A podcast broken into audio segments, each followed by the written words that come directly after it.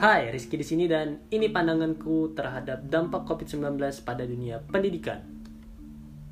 COVID-19 menjadi momok yang menakutkan bagi kita semua pada tahun 2020. Virus yang pertama kali muncul di Wuhan, Cina saat ini sudah berhasil menginfeksi hampir 40 juta manusia di seluruh dunia ketika podcast ini dibuat.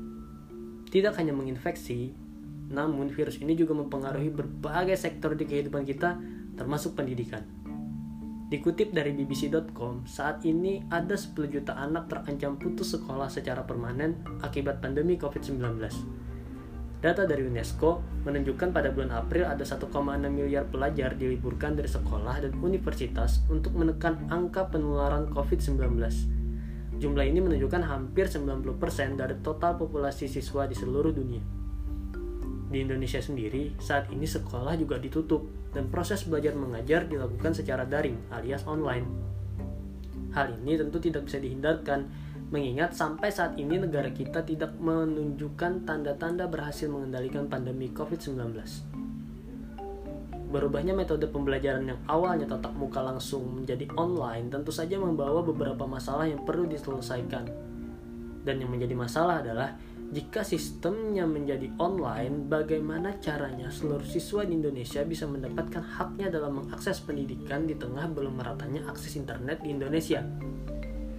Untuk kita yang tinggal di kota-kota besar, internet tentu sudah menjadi hal yang sangat mudah untuk kita dapatkan, tapi bagi saudara kita yang tinggal di daerah terpencil dan daerah-daerah perbatasan yang mungkin kesulitan dalam akses internet, ini tentu menjadi hambatan bagi mereka kadang mereka harus pergi ke tempat-tempat tertentu untuk bisa mengakses internet.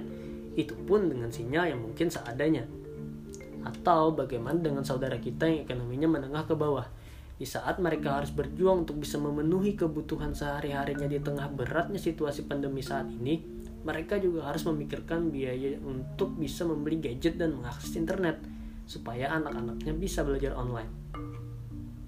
Pemerintah tentu saja harus bergerak cepat dalam mengatasi masalah ini, karena bukan tidak mungkin jika tidak ditanggapi dengan serius, angka putus sekolah akan meningkat tajam di Indonesia. Kita semua berharap pandemi ini bisa segera berakhir. Kita berharap semua bisa kembali normal seperti dulu.